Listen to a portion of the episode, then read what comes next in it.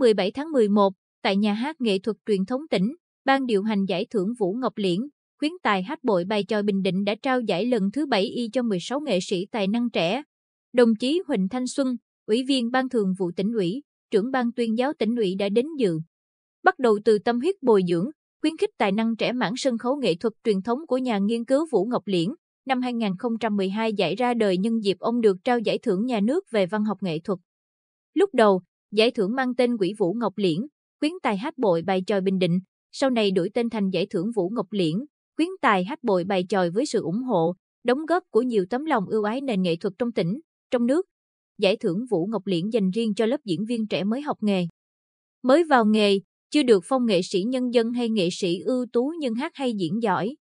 Đồng thời, giải thưởng cũng khen thưởng các đạo diễn, tác giả trẻ về kịch bản, hội họa, âm nhạc, múa ở bộ môn hát bội, bài tròi nhằm kích thích sự phát triển tài năng, vun đắp nghệ thuật ông cha để lại, nuôi dưỡng sức sống nghệ thuật. Nhà thơ, kịch tác gia Văn Trọng Hùng, trưởng ban điều hành giải thưởng tâm sự, sau 10 năm hoạt động, ban điều hành đã tổ chức 7 lần trao giải cho 50 nghệ sĩ trẻ với tuổi đời không quá 35, cả chuyên nghiệp và không chuyên, cả diễn viên, biên đạo múa, âm nhạc, tác giả.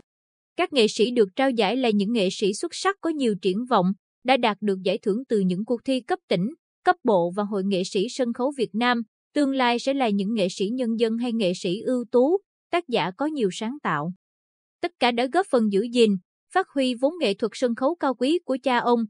Gặp tôi sau khi biểu diễn phục vụ lễ trao giải trích đoạn đoạt huy chương vàng tại cuộc thi tài năng trẻ diễn viên tuồng và dân ca kịch toàn quốc năm 2020, diễn viên Sự Thành Việt bộc bạch.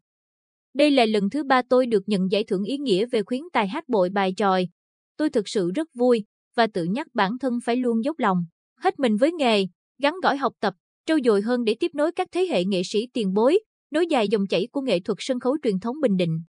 Diễn viên, biên đạo Đỗ Thị Kim Tiễn, một trong 6 nghệ sĩ trẻ được trao giải giải thưởng Vũ Ngọc Liễn lần này, trải lòng, ngoài phụ trách mảng chính là biên đạo cho một số vở ca kịch bài tròi của nhà hát. Những năm gần đây tôi thử sức mình ở các vai diễn, và đã có những vai được ghi nhận như vai Thứ Phi trong vở Tham Vọng Ngai Vàng, vai Diễm Thúy trong vở Cô Thần.